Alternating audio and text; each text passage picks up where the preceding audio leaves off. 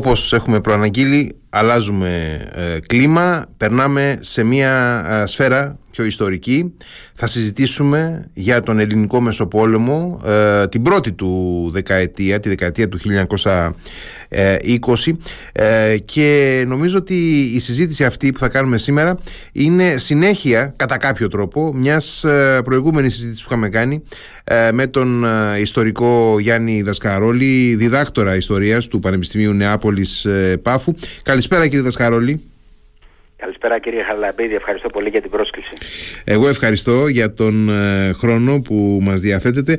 Να πούμε καταρχάς ε, ότι η συζήτηση αυτή που θα κάνουμε βασίζεται, έχει ως ε, αφορμή της την κυκλοφορία πολύ πρόσφατα ενός βιβλίου από τις εκδόσεις Επίκεντρο με τίτλο «Μεταξάς εναντίον Τσαλδάρη, η άγνωστη αντιβενιζελική σύγκρουση 1924-1928». Ε, και είναι πραγματικά άγνωστη αυτή η πτυχή της ε, ελληνικής πολιτικής ιστορίας ε, και γιατί νομίζω καταρχάς ο χώρος των αντιβενιζελικών ειδικά στη δεκαετία του 20 δεν υπάρχει σε, και, και στην ιστορική βιβλιογραφία είναι ελάχιστα τα, τα δείγματα γραφής που έχουμε σχετικά με αυτό το αντικείμενο ε, ε, στη δεκαετία του 1920 όλοι ασχολούνται με το βενιζελικό κόσμο με τις ίντρικες τις ε, συγκρούσεις εσωτερικά των βενιζελικών και την επιστροφή μετά του Ελευθερίου Βενιζέλου μετά την την οικουμενική κυβέρνηση. Αλλά θα αναφερθούμε νομίζω σε αυτά. Το ενδιαφέρον λοιπόν είναι το ενδιαφέρον είναι, για να σας δώσω το λόγο, ότι εσείς ε, γυρνάτε το φακό, να το πω έτσι τηλεοπτικά, γυρνάτε το φακό και εστιάζετε στην άλλη μεριά, στους αντιβενιζελικούς, οι οποίοι ε, δεν ήταν και στην καλύτερη φάση τους εκείνη την εποχή. Ναι, έχετε απόλυτο δίκιο. Ε, αυτό το οποίο έχει συμβεί ουσιαστικά είναι πιο πολύ, έγινε μεταπολιτευτικά. Έχει δοθεί ένα πολύ μεγάλο και για πολιτικούς λόγους έγινε αυτό. Ε, δόθηκε ένα πολύ μεγάλο ε, μέρος της βιβλιογραφίας αφιερώθηκε στο βενιζελισμό. Αυτό έχει να κάνει και με τα διαθέσιμα αρχαία τα οποία υπήρχαν, ε, τα οποία η αλήθεια είναι ότι κατά κανόνα είναι βενιζελικά. Ε, από την άλλη όμως αυτό δημιουργεί στρεβλώσεις και προβλήματα και δημιουργεί επίσης και κενά. Με την έννοια ότι καλός ή κακός ο, βενιζελ, ο αντιβενιζελισμός επέστρεψε στην εξουσία το 1932 και εάν χάσουμε τα, τους προηγούμενους κρίκους της εσωτερικής του ιστορίας δεν έχουμε μια καλή εικόνα και δεν μπορούμε να ερμηνεύσουμε σωστά ε, όλες, όλα αυτά τα οποία βλέπουμε να εκτελήσονται μετά το 1932. Ε, τι εννοώ; Η, η βιβλιογραφία ας πούμε τις εκλογές του 1928 στις οποίες συνετρίβει ο αντιβενιζελισμός ουσιαστικά ε, έχει καταπνίξει τις τρεις ε, πολύ σημαντικές ε, καταστρατηγήσεις ε, του συντάγματος που είχαν προηγηθεί από το Βενιζέλο μαζί με το, σε συνεργασία με τον Κουτουριώτη. ουσιαστικά αυτές οι, οι, οι αντισυνταγματικές κινήσεις που έγιναν ουσιαστικά στη βιβλιογραφία ξεπλένονται με την συντριπτική βενιζελική νίκη του 1928. Θυμίζουμε ότι ο Βενιζέλος ε, πήρε, συνέτριψε και είχε πάρει σχεδόν τα 4 πέμπτα της, ε, της βουλης αλλά αυτό που δεν γίνεται αντιληπτό είναι ότι οι συνταγματικές αυτές ε, οι αντισυνταγματικές αυτές κινήσεις που έγιναν ε, ουσιαστικά εξόργησαν τον αντιβενιζελισμό και τον έστρεψαν ε, οριστικά εναντίον της αβασίλευτης δημοκρατίας. Δηλαδή θεώρησαν ότι το παιχνίδι είναι στημένο και ουσιαστικά είχαν από τότε ε, μια σταθερή, σταθερά, ε, μια σταθερή εναντίωση στην αβασίλευτη δημοκρατία. Αν λοιπόν λείψει αυτός ο κρίκος, να καταλάβουμε δηλαδή εσωτερικά πώς, το, πώς εισέπραξαν την εκλογική ή η αντιβενιζελική, δύσκολα μπορούμε να καταλάβουμε γιατί μετά το 1932 όταν επιστρέφουν, τελικά στρέφονται πάλι προς τη βασιλευωμένη δημοκρατία. Οπότε είναι και δηλαδή και θέμα, θέμα ερμηνείας. Ε, καταρχάς προκύπτουν διάφορα ενδιαφέροντα. Προκύπτει καταρχάς ένα ενδιαφέρον ερώτημα σχετικά με το ότι πριν το 1928 δηλαδή ο αντιβενιζελικός κόσμος συζητούσε και για την αβασίλευτη δημοκρατία. Βεβαίως.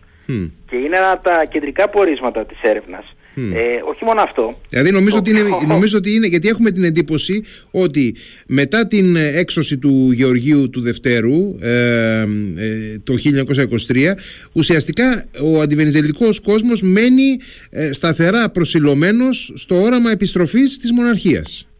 Ναι, έχετε απόλυτο δίκιο, δεν, έχει, δεν ισχύει αυτό. Και μάλιστα αυτός ο οποίος ήταν ο σημεοφόρος αυτής της συνδιαλλαγής ήταν απρόσμενα ο Ιωάννης Μεταξάς και οι ελευθερόφρονες.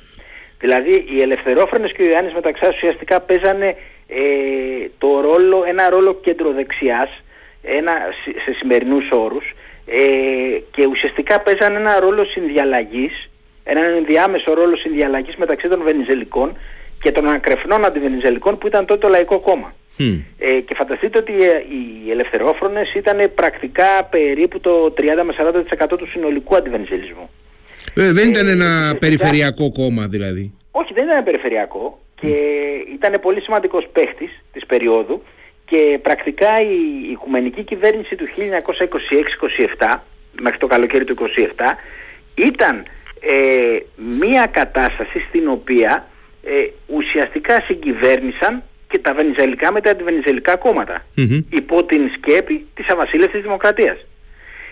Ε, η κατάσταση αυτή σίγουρα δεν ήταν η ομαλότερη, αλλά όπως πολύ σωστά αναφέρατε, ε, υπήρχε μια συνδιαλλαγή και ένας, ένα κλίμα συμβιβασμού και ένα κλίμα συνεννόησης.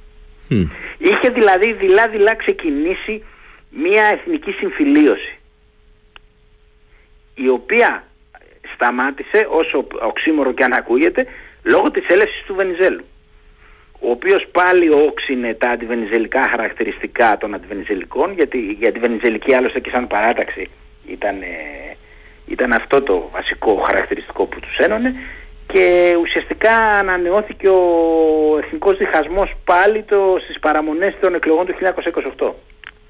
Ο Βενιζέλος, ε, ε, εντάξει, ε, ας πούμε ε, πολιτικά μιλώντας, όξινε τα, ε, τα αντιβενιζερικά ανακλαστικά απλώς δια της παρουσίας του επειδή επέστρεψε στην, στην ενεργό πολιτική ή το καλλιέργησε κιόλας αυτό για να αποκομίσει ωφέλη από, τον, από την πόλωση όπως λέμε με σύγχρονους όρους; Ναι, ανα, κοιτάξτε, ε, και μόνο η παρουσία του έφτανε.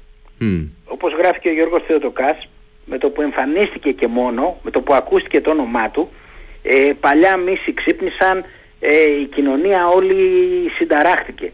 Ήταν μια προσωπικότητα πάρα πολύ ισχυρή. Άλλωστε ε, και μόνο το όνομά του είχε διχοτομήσει το ελληνικό πολιτικό Οπότε παρέα και μόνο η εμφάνισή του έφτανε. Βέβαια και ο ίδιος η αλήθεια είναι με κάποιες δηλώσεις του οι οποίες ήταν κάπως επιθετικές προς τους αντιβενιζελικούς ειδικά πριν την προεκλογική περίοδο του 28 έκανε κάποιες έτσι ε, και κάποιους ελιγμούς που υποβοήθησαν αυτό το κλίμα αλλά όταν μετά την προεκλογική περίοδο κατάλαβε και ο ίδιος ότι δεν υπήρχε περίπτωση να τις χάσει ε, εμφανίστηκε λίγο πιο ενωτικός. Και κατεξοχήν φυσικά ενωτικός μετά το αποτέλεσμα των εκλογών που του έδωσε την απόλυτη παντοδυναμία mm. ε, έτεινε χείρα φιλίας προς το Λαϊκό Κόμμα ε, προσπάθησε να βρει και μια τέλος πάντων έναν τρόπο εξηλαίωσης για την εκτέλεση των έξι και εμφανίστηκε πάρα πολύ ενωτικός μέχρι το 1930. Ε, οπότε ναι η απάντηση είναι κάτι κάπως όπως το είπατε. Ε, τώρα για να πάμε λίγα βήματα πιο πίσω να πάμε ε, ε, να, να πιάσουμε το νήμα λιγάκι την, την επαύριο ε, της μεγάλης εθνικής τραγωδίας του 1922 της απώλειας της Μικράς Ασίας της ε, ε, κατάρρευσης του μετόπου λοιπόν και της συντριβής του ελληνικού στρατού. Άνευ μάχης θα λέγει κάποιος αλλά εν πάση περιπτώσει ε, της επιστροφής των ε, στασιασμένων των, των στασιαστέντων στρατευμάτων, στρατευμάτων ναι, ναι, ναι, την ανατροπή της πολιτικής κατάστασης, την εκτέλεση των έξι. Είχαμε μια σειρά από γεγονότα σε πολύ σύντομο χρονικό διάστημα, εξαιρετικά ισχυρών και με, με πολλές πολιτικές προεκτάσεις. Και βρισκόμαστε το 1923 ε, ενώ υποτίθεται ότι τα πράγματα κάπως πάνε να ηρεμήσουν. Ε, φτάνουμε ε, πια στο φθινόπωρο του 23 ένα χρόνο μετά την εθνική καταστροφή και έχουμε ένα στρατιωτικό κίνημα το λεγόμενο κίνημα Λεωναρδόπουλου Γαργαλίδη που σηματοδοτεί και την σκλήρινση θα λέγει κανείς της τάσης ε, των, ε, των βενιζελικών τότε ε, κινηματιών και διώχνουν συνολικά το, τον βασιλέα Γεώργιο τον δεύτερο εξορίζεται αυτοεξορίζεται ουσιαστικά για να γλιτώσει τις οποιασδήποτε ποινικές ε, κυρώσεις και ο Ιωάννης Μεταξάς και να πιάσουμε το νήμα κάπου εκεί σε αυτή τη φάση που ουσιαστικά έχουμε το άνοιγμα θα έλεγε κανείς της κύριας φάσης του ελληνικού μεσοπολέμου. Ναι, εκεί πέρα λοιπόν έχουμε το εξής ότι ε, ο, ο κύριος Μοχλός ε, πίσω από τις εξελίξεις, ο, ο κύριος κινητήριος Μοχλός πίσω από τις εξελίξεις είναι ο στρατός. Ε, ο στρατός για μια σειρά από λόγους έχει αποφασίσει την ε, πάση θυσία, την έκπτωση του Γεώργιου και το πολιτικό σκέλος των στρατιωτικών και των δημοκρατικών είναι ο Αλέξανδρος Παπαναστασίου που άλλωστε επωνομάστηκε και ο πατέρας της δεύτερης ελληνικής δημοκρατίας. Ε, ο Παπαναστασίου είναι αυτός ο οποίος θα, θα, θα υλοποιήσει το, την, ε, το, την έξωση του, του βασιλιά Γεώργιου και νομικά θα ακολουθήσει το δημοψήφισμα. Ε, στο δημοψήφισμα το 70% τον, η, η αβασίλευση δημοκρατία έλαβε 70% και η βασιλεία μόλις 30%. Αυτό το αποτέλεσμα ήταν τραγικό, έγινε δεκτό ως τραγικό από τους αντιβενιζελικούς. Ε, γιατί θεωρούσαν ως τότε ότι αποτελούσαν την κυρίαρχη μερίδα στην Ελλάδα. Θυμίζω ότι στις εκλογές του 1920 είχαν νικήσει τους, τους, τους βενιζελικούς ε, και μάλιστα τους είχαν νικήσει και σε αριθμό ψήφων παρά τη, τη σχετική θεωρία, τη βενιζελική. Ε, νεότερες έρευνες το έχουν αποδείξει αυτό. Ε, και φυσικά είχαν μια πολύ μεγάλη επιρροή στην, ε, και μεγάλη πλειοψηφία στην παλαιά Ελλάδα εκείνη την εποχή. Ε, το αποτέλεσμα όμως όπως και πολύ σωστά είπε ο Μεταξάς, ασχέτως όλων των λαθροχειριών που έγιναν στις θετικές ψήφους, δηλαδή στην Αβασίλευτη, οι ψήφοι στη βασιλευωμένη ήταν λίγες. Ήταν μόνο δηλαδή το 30% του συνόλου. Ε, αυτό δημιούργησε μια παρατεταμένη εσωστρέφεια στον αντιβενιζελισμό, ο οποίος ε, εκείνη την εποχή μέχρι, το, μέχρι τις εκλογές του 1926 βολόβερνε μεταξύ, ε, μεταξύ ανυπαρξίας και ανυποληψίας. Δεν είχε βουλευτές στο, στην Εθνοσυνέλευση, ε, δεν είχε, υπήρχε, ε, υπήρχαν πολλές εσωτερικές έρηδες, υπήρχαν πολλές συγκρούσεις μεταξύ ελευθεροφρόνων και λαϊκού κόμματος, τις οποίες περιγράφω και στο βιβλιο ε, υπήρχαν πολλές ε, παλινδρομήσεις ε, και επίσης υπήρχε και ένα μεγάλο έλλειμμα πολιτικού λόγου. Δηλαδή τα κόμματα στερούνταν πολιτικού λόγου, στερούνταν προγραμματικού λόγου. ήταν ένας χώρος ο οποίος συνεχώς συρρυκνωνόταν ε, ήταν ένας χώρος ο οποίος δεν διέθετε περάσματα στη δημόσια διοίκηση, δεν διέθετε εκπροσώπους στο στρατό, δεν διέθετε εκπροσώπους στο συνδικαλισμό και ήταν ένας, ε, ένας χώρος ο οποίος έδειχνε σημάδια σταδιακής συρρήκνωσης. Ε, αυτό το οποίο έσωσε σε εισαγωγικά τον αντιβενιζελισμό ήταν κατά τη γνώμη μου οι χαμηλές επιδόσεις, οι χαμηλές κυβερνητικές επιδόσεις των ε, βενιζελικών κυβερνήσεων την περίοδο αυτή. Mm. Ήταν σαφές δηλαδή... Που δια, διακρίνονται και από μια αστάθεια, δηλαδή δεν μπορούσε και ο Βενζελικός, έτσι, δεν μπορούσε και ο βενζελικός κόσμος να φτιάξει μια κυβέρνηση συγκροτημένη και σταθερή. Δεν ήταν μόνο αυτό. Εγώ πιστεύω ότι ήταν καθαρά θέμα ότι τα ζητήματα τα οποία ταλάνιζαν τότε την κοινωνία, τα οικονομικά αλλά και τα κοινωνικά, κυρίως όμως τα οικονομικά, ήταν περίπλοκα και δυσεπίλητα. Δηλαδή όποια κυβέρνηση και αν ερχόταν, όποια κυβέρνηση και αν ερχόταν, ήταν πάρα δύσκολο να τα, να τα χειριστεί.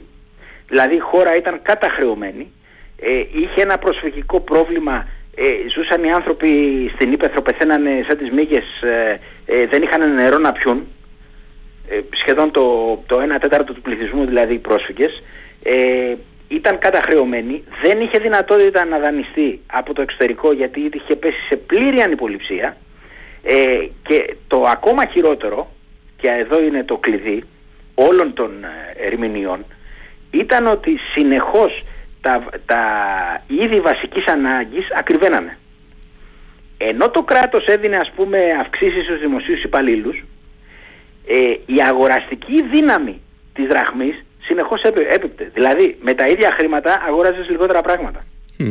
Ε, και αυτό είναι το κλειδί όλου του προβλήματος. Ο κόσμος είχε απειβδίσει. Είχαμε, έντονα, είχαμε πάλι έντονα ε, φαινόμενα ε, που αύξανε ο, η μετανάστευση, είχαμε το φαινόμενο της ληστείας ε, και είχαμε γενικά πάρα πολλά προβλήματα τα οποία οι βενιζελικές κυβερνήσεις και οποιαδήποτε κυβέρνηση δεν θα μπορούσε να διαχειριστεί. Αυτό λοιπόν μοιραία έστρεφε τον κόσμο στην αντιπολίτευση. Είναι, είναι δηλαδή ίδιο γνώρισμα οποιοδήποτε πολιτικού συστήματος ότι μοιραία ο κόσμος όταν ε, Όταν δυσαρεστείτε θα στραφεί κάπου άλλο. Η κυβέρνηση να στραφεί στην αντιπολίτευση. Ναι, ναι. Είναι, είναι, είναι μοιραίο αυτό να συμβει Έτσι λοιπόν και ο αντιβενιζελισμός κατάφερε και κράτησε τη συνοχή του ε, μέχρι, τις εκλογές, μέχρι τις εκλογές του 1926. Ε, στις εκλογές του 1926 έχουμε το εξής, έχουμε το εξής θέμα ότι όλοι οι υποψήφοι πρωθυπουργοί οι οποίοι παρουσιάστηκαν στον, στον ελληνικό λαό παρουσιάζονταν για πρώτη φορά. Δηλαδή, βέβαια, ε, και ο Μιχαλακόπουλος και ο Καφαντάρης και ο Μεταξάς και ο Τσαλδάρης που ήταν οι τέσσερις βασικοί ε, διεκδικητές της εξουσίας, αυτοί ήταν οι τέσσερις ε, εμφανίζονταν για πρώτη φορά. Δεν είχαν ξαναψηφιστεί για να γίνουν ε, πρωθυπουργοί. Οπότε και ο λαός είχε μια διστακτικότητα στο ποιο να επιλέξει. Ε, ουσιαστικά επίσης το, το εκλογικό αποτέλεσμα είχε φαλκιδευτεί με το εκλογικό σύστημα, το οποίο ήταν το αναλογικό, γιατί το αναλογικό ουσιαστικά δυσκόλευε κάποιον να έχει την απόλυτη πλειοψηφία. Αυτό το είχαν υποδείξει οι Βενιζελικοί. Ε, και ουσιαστικά ήταν μια προδιαγεγραμμένη ισοπαλία. Οι τέσσερις δηλαδή που ανέφερα ουσιαστικά ε, είχαν το, ε, ήλεγχαν περίπου το 80% των βουλευτικών εδρών. Οπότε αυτό σημαίνει ότι αναγκαστικά συνεργαστούν. Υπήρχαν διάφορα εμπόδια όσον αφορά το Λαϊκό Κόμμα να συμμετάσχει, καθώς το Λαϊκό Κόμμα στέγαζε τους ε, πλέον ακραίους αντιβανιτζελικούς. Τους λεγόμενους αδιάλακτους. Είναι... Ακριβώς. Τους πλέον αδιάλακτους ακριβώς και εδώ είναι το... αυτό το οποίο αναφέρω και στο πιστόφυλλο του βιβλίου, ότι φανταστείτε ότι ο Μεταξάς ήταν ο κεντρός και είχε τους μετριοπαθείς και ο Τσαλδάρης που ήταν εκφύσεως ο άνθρωπος έτσι μετριοπαθής εκφύσεως ναι, ναι. Είχε, είχε, ήταν αρχηγός των αδιαλάκτων και των ακραίων. Είναι ένα από τα πολύ μεγάλα οξύμορα τα οποία δεν έχουν παρουσιαστεί ξανά ε, από τη βιβλιογραφία. Νομίζω είναι η πρώτη φορά που παρουσιάζεται με τέτοιο τρόπο το θέμα αυτό. Ε, ακόμα και έμπειροι ιστοριογράφοι όπως, του χώρου όπως ε, ήταν ο Μαρκεζίνης δεν το έχει παρουσιάσει έτσι. Ε, και αυτό δημιούργησε διάφορους, ε, διάφορους τριγμούς εντός του Λαϊκού Κόμματος. Δηλαδή η αδιάλακτη πτέρυγά του δεν ήθελε καμία συνεργασία με τους Βενιζελικούς. Ε, και αυτό δημιούργησε μεγάλα προβλήματα στην ε, διακυβέρνηση ε, της, ε, περίοδου 26, της περίοδου 27-28. Ε, είναι εντυπωσιακό καταρχάς ότι ο Ιωάννης Μεταξάς που όλοι τον έχουμε συνδέσει με ε, το αποκορύφωμα του εθνικού διχασμού, με τον ακρεφνή Κωνσταντινισμό, ε, στη συνέχεια με την δικτατορία της 4ης Αυγούστου κλπ. Ε, εμφανίζεται την περίοδο αυτή και όταν λέω εμφανίζεται είναι κιόλας. Δηλαδή φαίνεται από το. τεκμέρεται αυτό από τα, την έρευνα που ε, δημοσιεύεται μέσα από το βιβλίο ότι ήταν ε, η μετριοπαθής ε, αντιβενιζελική ε, εκδοχή εκείνης της εποχής ήταν ο, ο πολιτικός παράγοντας που υποστήριζε την γεφύρωση, ε, τη συνεργασία με τον βενιζελικό κόσμο. Ήταν ο πιο ε, εν πάση περιπτώσει ελαστικός στο πολιτιακό ζήτημα μόλον ότι ο ίδιος ήταν ε, ακρεφνής βασιλόφρον συνειδησιακά. Παρόλα αυτά ε, αντιλαμβανόταν την, τη συγκυρία. Και όντως αυτό είναι, είναι εντυπωσιακό δηλαδή το ότι βλέπουμε έναν μεταξά εντελώς έξω από αυτά τα οποία ε, έχουμε συνηθίσει και νομίζω ότι εμπλουτίζεται, εμπλουτίζεται πάρα πολύ από αυτή την άποψη η αντίληψή μας για την πολιτική ιστορία της εποχής. Ναι βέβαια είναι ένας κρίκος που έλειπε νομίζω. Ε, Όντως ήταν κάτι πολύ εντυπωσιακό. Επίσης είναι πολύ εντυπωσιακές οι δηλώσεις υπέρ, υπέρ του κοινοβουλευτισμού και υπέρ της δημοκρατίας που κάνει ο ίδιος στην περίοδο αυτή. Μάλιστα μια δήλωση την έχω δύο φορές γιατί μου έκανε πολύ μεγάλη εντύπωση ε, όντως ε, έχουμε ένα μεταξά πολύ διαφορετικό από ό,τι το ξέρουμε. Βέβαια πρέπει να πω ότι έχει αυταρχισμό. Έχει αυταρχισμό στο πώς αντιμετωπίζει την, ε, τους βουλευτές του, ε, πώς αντιμετωπίζει την ε, κρατική διοίκηση, πώς, αντιμετω... πώς επιτελεί τα καθήκοντά του, πώς επιτελεί τα κομματικά του καθήκοντα.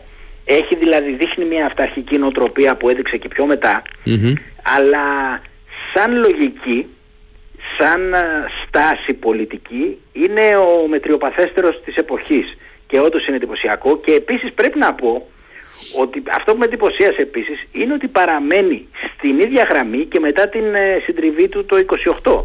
Ε, είμαστε τυχεροί γιατί αμέσως μετά την εκλογική συντριβή που δεν, που δεν εκλέχθηκε ο ίδιος βουλευτής καν στην ιδιαίτερη του πατρίδα για 40 ψήφους Αμέσως μετά είμαστε τυχεροί γιατί δεν έμεινε στην Αθήνα, πήγε να ξεκουραστεί στις Κυκλάδες. Και έχουμε την αλληλογραφία που αντάλλασε με τον, ε, με τον θεολόγο Νικολούδη που ήταν ε, το στενός, του, στενός του. συνεργάτης. Ναι, ναι, ναι. Ο στενότερος εκείνη την εποχη ήταν ο, ο εκδότης της πολιτείας που ήταν η πολιτεία ήταν η εφημερίδα των ελευθεροφρόνων η επίσημη. Ε, και εκεί λοιπόν έχουμε στο αρχείο Νικολούδη έχουμε την αλληλογραφία του με το Μεταξά η οποία εκτείνεται μέχρι το 29 και στην οποία φαίνεται ότι ο Μεταξάς παραμένει στη συμβιβαστική γραμμή, παραμένει στη λογική ότι το Λαϊκό Κόμμα ε, και, οι, και οι ακραίοι αντιβενιζελικοί ε, δημιουργούν προσχώματα στην ε, ομαλή λειτουργία του πολιτεύματος και στην, ε, και, στον, και στην γεφύρεση του χάσματος. Ε, δηλαδή δεν άλλαξε παρά την ήττα του, παρά την ήττα του δηλαδή δεν μετατοπίστηκε σε πιο ακραίες ε, σε πιο ακραίες πολιτικές θέσεις. Και αυτή τη μετατόπιση πρέπει να αντιμετωπίσουμε, να αντιμετωπίσουμε μετά το 1931. Νομίζω ότι είναι σαφές Ε, σε κάθε περίπτωση είναι κάτι πολύ ενδιαφέρον. Ε, επίσης είναι κάτι το οποίο αναφέρω και στο βιβλίο. Τίθεται ένα ερώτημα αν αυτές οι 40 ψήφοι τέλος πάντων, αν και τα what if δεν είναι και ναι. πολύ επιστημονικά, σε περίπτωση που εκλεγόταν ο ίδιος βουλευτής αν τελικά θα έκανε τη στροφή αυτή που έκανε μετά το 31. Παραμένει ένα ερώτημα. Ε, γιατί γενικά πρέπει να παραδεχθώ ότι σε όλη αυτή την περίοδο μεταξάς ήθελε να παίξει σωστά το παιχνίδι. Το κοινοβουλευτικό. Ε, στήριξε την αβασίλευτη με πολύ μεγάλο πολιτικό και προσωπικό κόστος. Δέχτηκε απίθανες επιθέσεις σε προσωπικό επίπεδο από τους ακραίους αντιβενιζελικούς και εδώ πρέπει να πω ότι ο λόγος για τον οποίο ξεκίνησα αυτή την εργασία ήταν γιατί μου έκαναν φοβερή εντύπωση οι προσωπικές επιθέσεις που είχε δεχτεί ήδη από το 1924 οι οποίες δεν ε, υπήρχαν πουθενά στη βιβλιογραφία. Δηλαδή υπήρχαν εξελίξεις εντός του αντιβενιζελισμού οι οποίες είχαν μείνει στην αφάνεια και οι οποίες παίζουν πολύ μεγάλο ρόλο για να καταλάβουμε τελικά όντως πώς ε, εκτελήχθηκαν τα πολιτικά δράματα του Μεσοπολέμου. Λοιπόν, να κάνουμε ένα πολύ σύντομο διάλειμμα και επιστρέφουμε. Radio Me 88,4 Συζητάμε φίλες και φίλοι με τον ιστορικό Γιάννη Δασκαρόλη για τον ελληνικό Μεσοπόλεμο για τη δεκαετία του 1920 και ειδικότερα για τις ε, εσωτερικές συγκρούσεις και αντιπαλότητες στον ε, χώρο των αντιβενιζελικών το πιο θα έλεγε κανείς αθέατο μέχρι σήμερα κομμάτι της ε, ε, πολιτικής μας ιστορίας αυτής της εποχής. Κύριε Δασκαρόλη είπατε ότι δεν μπορεί κανείς, είπατε στην, στην, στην αρχή της κουβέντας μας ότι ότι δεν μπορεί κανείς να καταλάβει ε, τι συμβαίνει ουσιαστικά μετά το 1932 αν δεν έχει ε, κοιτάξει πιο πριν, αν δεν έχει καλή αντίληψη αυτής της περίοδου που συζητάμε τώρα από το 1923-24 μέχρι το 1928 εγώ θα έλεγα ότι αυτά τα γεγονότα που συζητάμε τώρα μας βοηθούν πάρα πολύ και μας φωτίζουν με ένα νέο τρόπο και τα γεγονότα του 1935-1936 Ναι, αναμφίβολα, βεβαίως. Mm. Βεβαίως ε, θα έλεγα ότι το μόνο πράγμα το οποίο μας δυσκολεύει στο, στην κατανόηση αυτή είναι ο Κονδύλης. Δηλαδή ουσιαστικά ο Κονδύλης παίζει ένα ρόλο πολύ διαφορετικό την ε, περίοδο που, που αναφερόμαστε και στην περίοδο 35-36 δηλαδή ο, ο ρόλος του είναι εκ διαμέτρου αντίθετος. Από την άλλη όμως σίγουρα μπορούμε να αντιληφθούμε πολλά ζητήματα που προέκυψαν όπως γιατί το 35 ο Μεταξάς δεν στήριξε τον τζαλδαρη Αυτή η αντιπαλότητα μεταξύ Μεταξάς και Τσαλδάρη προέρχεται ακριβώς από το 24-28, άλλωστε είναι και ο τίτλος του βιβλίου. Ε, και μάλιστα υπάρχει μια συνάντηση στο ημερολόγιο το, η οποία καταγράφεται το 35 στην οποία ο Τσαλδάρης ζητάει βοήθεια και ο Μεταξάς του αρνείται και φεύγοντας ο Τσαλδάρης σε σκαλιά του λέει ο Μεταξάς ότι δεν θα ξεχάσω ποτέ την εκλογή της Κρανέας. Δηλαδή όταν το 28 δεν βγήκε ο Μεταξάς βουλευτής, αυτό έγινε λόγω μιας τρικλοποδιάς που δέχθηκε από, από το Λαϊκό Κόμμα. Που κατέβασε δηλαδή έναν υποψήφιο απέναντι του αντιβενιζελικό, ο οποίος έλαβε ακριβώς 120 ψήφους μόλις, αλλά αυτές οι 120 ψήφοι ήταν αρκετές για να στερήσουν την, ε, την έδρα από το Μεταξά. Και η υποψηφιότητα αυτή ήταν, προήλθε από τους αντιπάλους του Μεταξά στο Λαϊκό Κόμμα, όπως ήταν ο Μερκούρης, ε, και είχε χρηματοδοτηθεί και από αυτόν. Ε, αυτό λοιπόν αποτέλεσε ένα μεγάλο στίγμα και που βάθινε το χάσμα μεταξύ Τσαλδάρη και Μεταξά και όλη αυτή η αντιπαλότητα του 24-28 είναι αυτή η οποία δεν επέτρεψε σε αυτούς τους δύο μεγάλους άνδρες να συνεργαστούν για το καλό του τόπου το, στην ε, πολύ δύσκολη συγκυρία το 1935. Mm. Ε, όντως, όντως, είναι πραγματικά ε, θα έλεγε κανείς ε, καταλητική η γνώση μας τώρα μέσα από το δικό σας το βιβλίο, μέσα από τη δική σας την έρευνα δηλαδή η οποία, ε, γιατί πρέπει να πούμε ότι ε, το βιβλίο ουσιαστικά ε, μεταφέρει και δημοσιεύει ένα βασικό κεφαλαιόδες κομμάτι της διδακτορικής σας διατριβής. Μέσα από τη δική σας λοιπόν έρευνα έχουμε πλέον ένα βασικό κομμάτι, ένα κλειδί επιπλέον για να ξεδιπλώσουμε, να ξεκλειδώσουμε ένα ευρύτερο ε, μια ευρύτερη οπτική του Μεσοπολέμου και να καταλάβουμε πολύ περισσότερα για τα πράγματα της δεκαετίας του 1930 μέσα ακριβώς από τα, ε, από τα γεγονότα της δεκαετίας του 1920 και, ε, και εγώ διαβάζοντας το, το βιβλίο κατάλαβα στην πραγματικότητα πόσο λίγα γνωρίζουμε ή πόσο ανεπαρκή εν πάση περιπτώσει είναι αυτά τα αρκετά που γνωρίζουμε για την ε, σύγχρονη ελληνική πολιτική ιστορία ακόμα και για ε, τον ελληνικό 20ο αιώνα που υποτίθεται ότι γνωρίζουμε αρκετά και πια εντάξει μιλάμε για 20ο αιώνα έχουμε αρχεία, έχουμε ε, πάρα πολλά έτσι, βιβλιογραφικά τεκμήρια. Παρόλα αυτά ε, η δική σας η έρευνα και το βιβλίο εμπροκειμένο ε, εμένα προσωπικά που δεν είμαι και άσχετος με την εποχή εν πάση περιπτώσει μου άνοιξε ε, ορίζοντες. Έχετε δίκιο. Ε, έτσι είναι. Ε, νομίζω ότι θα ακολουθήσουν και άλλες έρευνες σχετικές ε, και πάντοτε υπάρχουν πτυχές. Η ιστορία είναι μια αλληλουχία γεγονότων που αν κάποιοι κρίκοι χαθούν μετά η ερμηνεία των επόμενων ε, καθίσταται προβληματική. Ε, ίσως ακούγεται κάπως έτσι πολύ διδασκαλιστικό αυτό που λέω, αλλά είναι και, είναι και πρακτικό και δημιουργεί και, και προβλήματα ερμηνεών σοβαρά και, και κενά στην, ε, στις ερμηνείες μας. Ε, καλύπτονται όμως και νομίζω ότι μπορούμε να είμαστε αισιόδοξοι ότι στα επόμενα χρόνια θα έχουμε ακόμα πιο σοβαρές έρευνες που θα μας βοηθήσουν να αντιληφθούμε το, το, το παρελθόν μας. Ε, και αυτό είναι ένα, ένα κρίσιμο ακόμα και για τη σημερινή εποχή. Ε, μπορεί να φαντάζει έτσι κάπως μακρινό ή κάπως να μας μοιάζει κάπως αδιάφορο αυτό αλλά φανταστείτε ότι αυτή τη στιγμή κυβερνάει η Νέα Δημοκρατία που, που θεωρητικά τουλάχιστον είναι ένα συντηρητικό Φανταστείτε λοιπόν ότι ε, ο Πρωθυπουργός είναι απόγονος του Ελευθέριου Αλλά ηγείται ενός κόμματος που πολλοί βουλευτές είναι απόγονοι, όπως έδειξα και στην ερευνα είναι απόγονοι ε, αντιβενιζελικών πολιτικών τζακιών έτσι. που κάποια από αυτά δημιουργήθηκαν κιόλας από τους ελευθερόφρονες στις εκλογές του 1926. Δηλαδή θέλω να πω ότι εκείνο το παρελθόν μπορεί να, είναι πολύ, να φαίνεται πολύ μακρινό αλλά οι, οι προεκτάσεις του φτάνουν μέχρι σήμερα.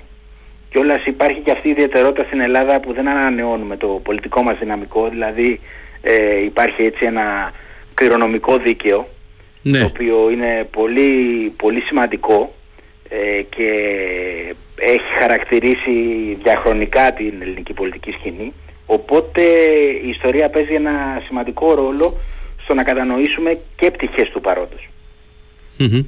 Ε, είναι έτσι ακριβώς. Και νομίζω ότι τώρα αξίζει να πούμε και δύο λόγια περισσότερα για τον, ε, για τον Τσαλδάρη διότι είναι μια προσωπικότητα που ασφαλώς την έχουμε ακούσει όλοι πάρα πολύ ε, αλλά γενικώς επειδή και ο Μεσοπόλεμος ε, κυριαρχείται από τη μορφή του Ελευθερίου Βενιζέλου μέχρι τουλάχιστον το, το 35 ε, μέχρι τη δεκαετία του, του 30 ε, και στη συνέχεια η δεκαετία του 40 έχει ουσιαστικά πώς να το πω τραβήξει όλα τα, τα βλέμματα πάνω της. Νομίζω ότι η παρουσία, η πολιτεία, η επίδραση η επιρροή που άσκησε ο Παναγής Σαλδάρης στη δεκαετία του 1920 και 1930 έχει παραγνωριστεί πάρα πολύ ε, και ευρύτερα πολιτικά αλλά οπωσδήποτε και μέσα στα πλαίσια της ε, παράταξής του. Ήταν ο άνθρωπος ο οποίος ε, ανέλαβε ουσιαστικά να, να κρατήσει όρθιο το Λαϊκό Κόμμα μετά τη συντριβή όλο τον, τον, ε, το μεγαλύτερο κομμάτι, το μείζον κομμάτι του αντιβενιζελικού κόσμου μετά την ε, απώλεια ε, των περισσότερων ηγετών του λόγω της εκτέλεσης των έξι. Και ένας νέος πολιτικός εκείνη την εποχή ακόμα ε, και ε, έχει, είναι μια ιδιόμορφη ε, περίπτωση. Είναι πολύ ιδιόμορφη έτσι, γιατί ναι, ναι. είναι φοβερό ότι έφτασε να γίνει πρωθυπουργός και όχι μία φορά την ώρα που ήταν φανερό ότι δεν είχε καθόλου ηγετικά, ηγετικές ικανότητες, δεν είχε προσόντα, είχε πολύ φτωχό παρουσιαστικό και γενικά είχε, ελάχι, είχε πραγματικά στερούταν αποφασιστικότητας ε, όλα τα έκανε με φοβερή διστακτικότητα. Ήταν άνθρωπος ο οποίος δεν έπαιρνε ξεκάθαρη θέση, ήταν άνθρωπος ο οποίος ε, δεν ήταν αποφασιστικός, δεν επέβαλε τη θέλησή του, ε, ήταν πολύ συμβιβαστικός, ε, ε, πολύ διστακτικός. Αλλά όμως τα κατάφερε και τα κατάφερε γιατί είχε κάτι που δεν, είχε, δεν είχαν όλοι οι αντίπαλοι του. Είχε υπομονή. Δηλαδή ε, οι αποφασιστικοί και οι αυταρχικοί και οι, αυτοί που έχουν τα προσόντα είναι άνθρωποι οι οποίοι δεν έχουν υπομονή, δεν έχουν, ε, βιάζονται, ε, κάνουν λανθασμένες κινήσεις, κάνουν βιαστικές κινήσεις. Ο, ο Τσαλδάρης σε όλη του τη διαδρομή ακολούθησε μια τακτική όριμου φρούτου ε, πρακτικά έγινε αρχηγός του Λαϊκού Κόμματος χωρίς να το επιδιωξει Δεν έβαλε υποψηφιότητα. Εκλέχθηκε με έναν, ε, με ένα μυστικοφανή τρόπο και με μια διαδικασία εντελώς αδιαφανή. Ε, μάλιστα στην αρχή δεν ήταν, ε, την εποχή την οποία συζητάμε δεν ήταν καν επισήμως αρχηγός του Λαϊκού Κόμματος αλλά ήταν ο διευθύνων της εργασίας του. Ε, ήταν δηλαδή κάτι σαν σκιώδης αρχηγός. Ε, απ' την άλλη βέβαια είχε και προτερήματα, δεν το συζητάμε αυτό. Ε, είχε προτερήματα με την έννοια ότι ήταν ένας άνθρωπος πολύ αγαπητός από όλους και από τους εχθρούς του. Ήταν αγαθός με την καλή έννοια μέχρι παρεξήγησης Ε, ήταν ένας άνθρωπος πολύ αγαπητός από όλους, ε, ήταν μιλίχιος, ε, έντιμος και ακέραιος μέχρι παρεξήγησης. Ε, γενικά είχε κάποια χαρακτηριστικά που στην εποχή εκείνη την ταραγμένη ήταν χρήσιμα. Ε, και σε έναν ε, κατακαιρματισμένο αντιβενιζελικό χώρο ήταν αυτός ο οποίος ήταν ε, σε θέση να, να κάνει συνθέσεις. Ακολούθησε μια παλαιοκομματική τακτική, δηλαδή δεν πήγε σαν το μεταξά στον κόσμο να τους πει τι να γίνει, αλλά άκουγε αφού γκραζόταν τον κόσμο και ουσιαστικά τη θέληση του κόσμου την έκανε πολιτική. Και εδώ να, να κάνω, μια να κάνω μια παρένθεση. Ε, είναι, είναι σαφές μέσα από το βιβλίο ότι και ο Μεταξάς εκείνη την εποχή ε, της, της σύγκρουσης, της κόντρας ε, με το Λαϊκό Κόμμα ε, προέβαλε το Λαϊκό Κόμμα ως τον διάδοχο μιας παλαιοκομματικής παράδοσης και τους ελευθερόφρονες ως κάτι καινούριο. Και ήταν. Και ήταν γιατί ουσιαστικά οι ελευθερόφρονες είχαν προγραμματικό λόγο, ήταν ένα εξυγχρονιστικό κόμμα, προέβαλε ε, τις αλλαγές, μια ανόρθωση στη δημόσια δίκηση, ε, προέβαλε τον εξυγχρονισμό της χώρας, προέβαλε την ανάγκη για μεγάλα αναπτυξιακά έργα. Αντίθετα ο, το Λαϊκό Κόμμα ήταν ένα συντηρητικό κόμμα ε, των παλιών μεθόδων, ε, ήταν ένα κόμμα το οποίο ε, ήταν αρκετά διστακτικό για τον εξυγχρονισμό, ε, έβαζε ζητούμενα, σε σχέση με αυτό έβαζε εμπόδια. Ε, ήταν ένα κόμμα το οποίο ζούσε στο παρελθόν. Ε, και δεν είχε το συντεταγμένο προγραμματικό λόγο τον οποίο είχαν οι ελευθερόφρονες. Δηλαδή ήταν δύο διακριτές αντιλήψεις του αντιβενιζελισμου και αυτό τονίζω και γι' αυτό επήλθε και η σύγκρουση μεταξύ τους. Είναι mm. σαφές αυτό. Ε, και επίσης το Λαϊκό Κόμμα ήταν πιο παρελθο, παρελθοντολογικό. Ε, δηλαδή κοιτούσε πιο πολύ στο παρελθόν, αυτό το έχει πει και ο ίδιος ο Βενιζέλος, παρά στο μέλλον. Ε, θεωρητικά λοιπόν το Λαϊκό Κόμμα ήταν αυτό το οποίο έπρεπε να χάσει ή τέλος πάντων να πέσει στην ε, προτίμηση του κόσμου, αλλά έγινε το ανάποδο.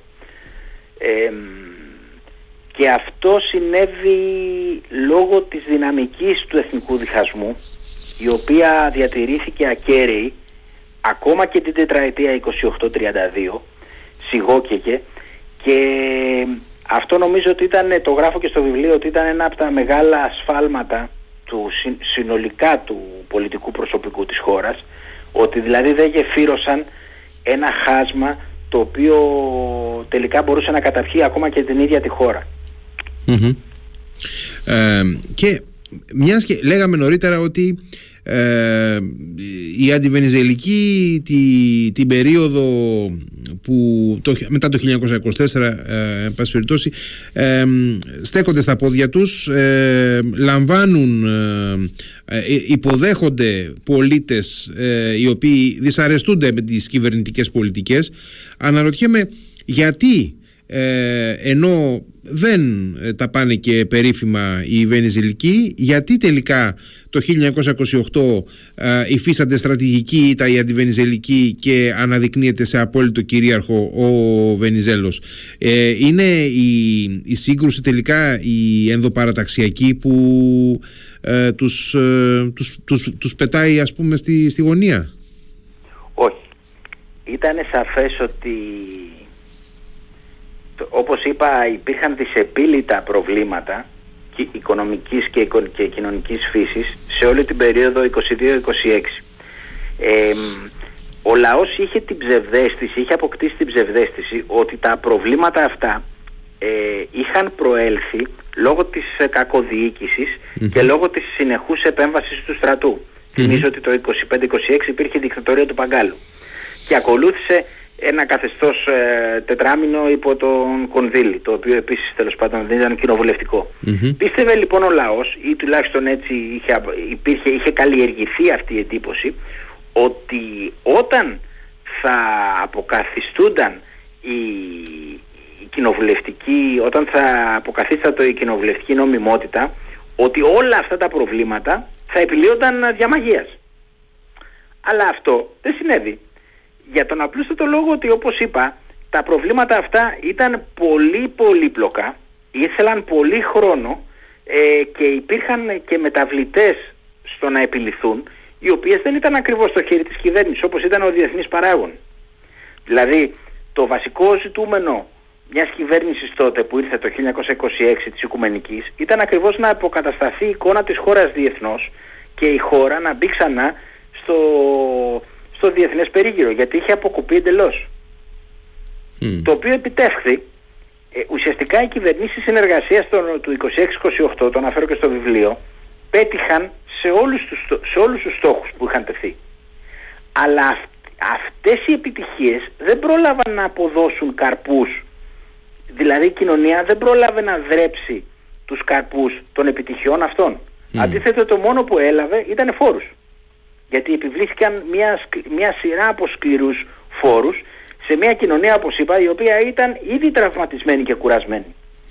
Έτσι λοιπόν ε, δημιουργήθηκε μια εικόνα ότι οι πολυκομματικές κυβερνήσεις και οι κυβερνήσεις συνεργασίας δεν απέδωσαν τα αναμενόμενα η οποία κατά τη γνώμη μου ήταν εσφαλμένη αλλά τέλος πάντων στο, στο λαό αυτό δημιουργήθηκε. Έτσι λοιπόν καλλιεργήθηκε μια προσδοκία ότι έπρεπε τελικά να υπάρξει ο ένας. Ο ένας ηγέτης ο οποίος να επιφέρει ε, τις αλλαγές, να εξυγχρονίσει τη χώρα και να τρέξει τέλος πάντων το project της χώρας πιο γρήγορα. Γι' αυτό το λόγο επιλέχθηκε ο Βενιζέλος με, τέτοια, με τόσο μεγάλη πλειοψηφία. Επίσης πρέπει να θεωρούμε δεδομένο ότι ένα τμήμα μετριοπαθών ε, αντιβενιζελικών σίγουρα τον επέλεξε στις εκλογές του 1928. Ε, είναι βέβαιο αυτό. Αυτό, αυτό, αυτό έχει ιδιαίτερη σημασία. Ναι, πρέπει να το θεωρήσουμε αυτό ότι συνέβη ε, γιατί αλλιώς δεν θα πετυχαίνανε αυτά τα ποσοστά, ειδικά στην παλαιά Ελλάδα.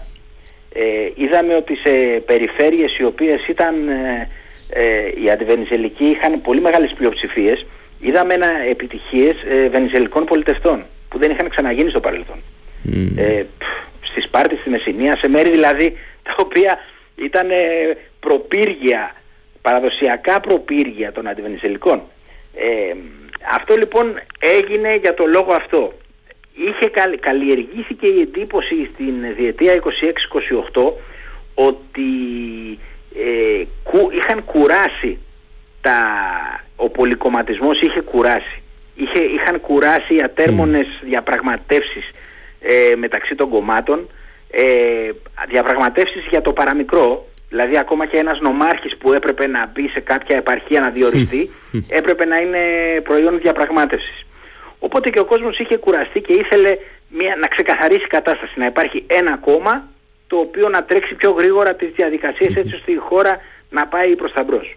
Και πρέπει να έπαιξε εντάξει, κάποιο ρόλο και η προσωπικότητα του Βενιζέλου ας πούμε στους ε, πρόσφυγες οι οποίοι πλέον ήταν κομμάτι του του σώματος των πολιτών έτσι, και ψήφιζαν. Και, ε... Ναι, οι, πρόσφυγες, ε, οι πρόσφυγες ε, ψήφισαν το 28 ε, κατά 90% τον Ελευθερίου Αλλά πρέπει να έχουμε κατά νου ότι και στις εκλογές του 26 είχαν, είχαν ψηφίσει βενιζελικά κόμματα τουλάχιστον κατά 75%. Οπότε δεν νομίζω ότι προήλθε τόσο πολύ από εκεί η διαφορά. Ε, σε όλη την περίοδο μέχρι το 1932 οι πρόσφυγες ψήφισαν βενιζελικά κόμματα κατά συντριπτική πλειοψηφία. Ε, δεν νομίζω ότι έπεσαν ποτέ τα ευανισιλικά κόμματα στην προσφυγική ψήφο κάτω από 75%. Οπότε δεν νομίζω ότι αυτό ήταν το βασικο που οδήγησε στο πρωτοφανές αποτέλεσμα ε, του 1928. Ε, η προσφυγική ψήφος ήταν compact και ήταν δεδομένη για το Βενιζέλο. Μάλιστα ειδικά στις, ε, στην, στα χωριά της Μακεδονίας η η ψήφος στον Βενιζέλο είχε θρησκευτικό χαρακτήρα. ε, δηλαδή πηγαίνανε σαν, σαν στρατός. Ε, ο προπορευόμενος είχε μια εικόνα του Βενιζέλου και από πίσω όλος ο κόσμος ήταν, πήγαινε για να ρίξει μονοκούκι στο υπέρ του Βενιζέλου. Ήταν ο πατέρας της φυλής, ε, ήταν αυτός ο οποίος τέλος πάντων... και επίσης υπάρχει και η, η αλληλογραφία του ίδιου του Βενιζέλου ο οποίος διατηρούσε αλληλογραφία με πολλούς προσφυγικούς ε, συλλόγους σε όλη την Ελλάδα, ε, στους οποίους απαντούσε, με τους οποίους ε, συνδιαλεγόταν πολύ τακτικά ε, και ήταν ε, το βασικό του εκλογικό σε όλη την περίοδο θα λέγαμε. Αλλά δεν ήταν αυτό το που νομίζω ότι έκρινε σε τέτοιο βαθμό τις εκλογές του 28. Ναι, νομίζω, νομίζω ότι είναι σαφές. Τα, ναι. Τα αποτελέσματα των εκλογών ήταν τόσο καταπληκτικά που δεν το απίστευε ούτε ο ίδιος ο Βενιζέλος. Δηλαδή τον εξέπληξαν ακόμα και τον ίδιο και το γράφει και σε επιστολές του. Δεν το περίμενε σε καμία περίπτωση αυτό το θρίαβο. Mm. Ήταν πραγματικά ε, πρωτοφανές το αποτέλεσμα. Και ε, ε, ε, δεν είχε συμβεί ακόμα και αυτό το οποίο ακολούθησε στη διάρκεια της διακυβέρνησής του στη συνέχεια η προσέγγιση με τον Κεμάλα Τούρκ και η, η διευθέτηση των εκκρεμωτήτων, των μεταπολεμικών εκκρεμωτήτων Ελλάδος-Τουρκίας έτσι που δυσαρέστησε και απογοήτευσε αρκετούς από τον προσφυγικό κόσμο. Αναμφίβολα αλλά αυτό δεν οδήγησε και σε μεγάλη διαφοροποίηση στην εκλογική συμπεριφορά. Ε, η μόνη ρογμή η οποία υπήρξε στην προσφυγική ψήφο ήταν ο Κονδύλης. Ο Κονδύλης ε, είχε αρκετή επιρροή στις βόρειες ε, επαρχίες της χώρας ε, και στη Δράμα και στην Καβάλα και γενικά στην Ανατολική Μακεδονία. Είχε αρκετή επιρροή, αλλά δεν είμαι πρόχειρος να σας πω σε τι βαθμό τέλος πάντων επηρέασε εκλογικά. Εγώ νομίζω ότι ε, ασχέτως της απογοήτευσης των προσφυγων από την ε, ελληνοτουρκική προσέγγιση ε, η μετατόπιση προς, το, προς αντιβενιζελικούς συνδυασμούς ήταν ε, σχετικά Ε... Και στις εκλογές του 32 και στις εκλογές του 33. Μάλιστα. Ε, νομίζω ότι εντάξει, είναι, είναι, είναι, είναι σαφές αυτό και, και λογικό γιατί ε, δεν παρατηρούνται και μεγάλες ε, πώς να το πω, απώλειες υπερβολικές εν πάση περιπτώσει. Δηλαδή ακόμα... Ναι, ε, είναι σαφές νομίζω ότι οι εκλογικές νίκες του 32 και 33 για τα, για τα, για τα αντιβενιζελικά κόμματα ε, προήλθαν κυρίως από μετατο, μετατοπίσεις ε, γενών ψηφοφόρων. Ε, είναι σαφές ότι η τετραετία 28-32 έχει πάρει μυθικές διαστάσεις σχεδόν στη βιβλιογραφία για, το, για τα επιτεύγματά της αλλά από την άλλη ε, η κοινωνία συνέχιζε να ταλανίζεται από σειρά προβλημάτων ε, και όπως είπα οι προσδοκίες ήταν πολύ ψηλές για αυτήν την τετραετία και σε πολύ μεγάλο βαθμό διαψεύτηκαν. διαψεύστηκαν. Mm. Ε, ξεπερνά το γεγονός ότι το 32 έγινε και η χρεοκοπία. Ναι βέβαια. Αλλά γιατί το ξεπερνάω, γιατί νομίζω ότι η χρεοκοπία αυτή δεν αφορούσε τον πληθυσμό. Δηλαδή δεν ήταν, η χρεοκοπία αυτή ήταν περισσότερο τεχνική. Δεν αφορούσε την πραγματική οικονομία και δεν είναι αυτό το οποίο επηρέασε δραματικά την καθημερινότητα των πολιτών. Δεν έγινε εξαιρετικά ε, αισθητή δηλαδή στον μέσο πολίτη. Ακριβώς, ακριβώς. Δεν είναι όπως η χρεοκοπία που ήταν στις σύγχρονες μέρες που πέσανε οι τέλος πάντων κόπηκαν οι συντάξεις, ε, γίνανε διάφορα πράγματα, mm-hmm, ακριβήναν τα προϊόντα. Εκείνη την εποχή δεν έγινε έτσι. Ε, Καταρχάς πρέπει να θυμόμαστε ότι στο Μεσοπόλεμο ε, αυτοί οι οποίοι είχαν εξάρτηση από το κράτος, δηλαδή έπαιρναν χρήματα από το κράτος ε, με μορφή σύνταξης ή επιδόματος, ήταν ένα πολύ μικρό ποσοστό του πληθυσμού. Σχεδόν τα, σχεδόν τα 4 πέμπτα, τα 4 πέμπτα του πληθυσμού ήταν αγροτικά, ε, ζούσαν κάπως απομονωμένα σε σχέση με την κεντρική διοίκηση.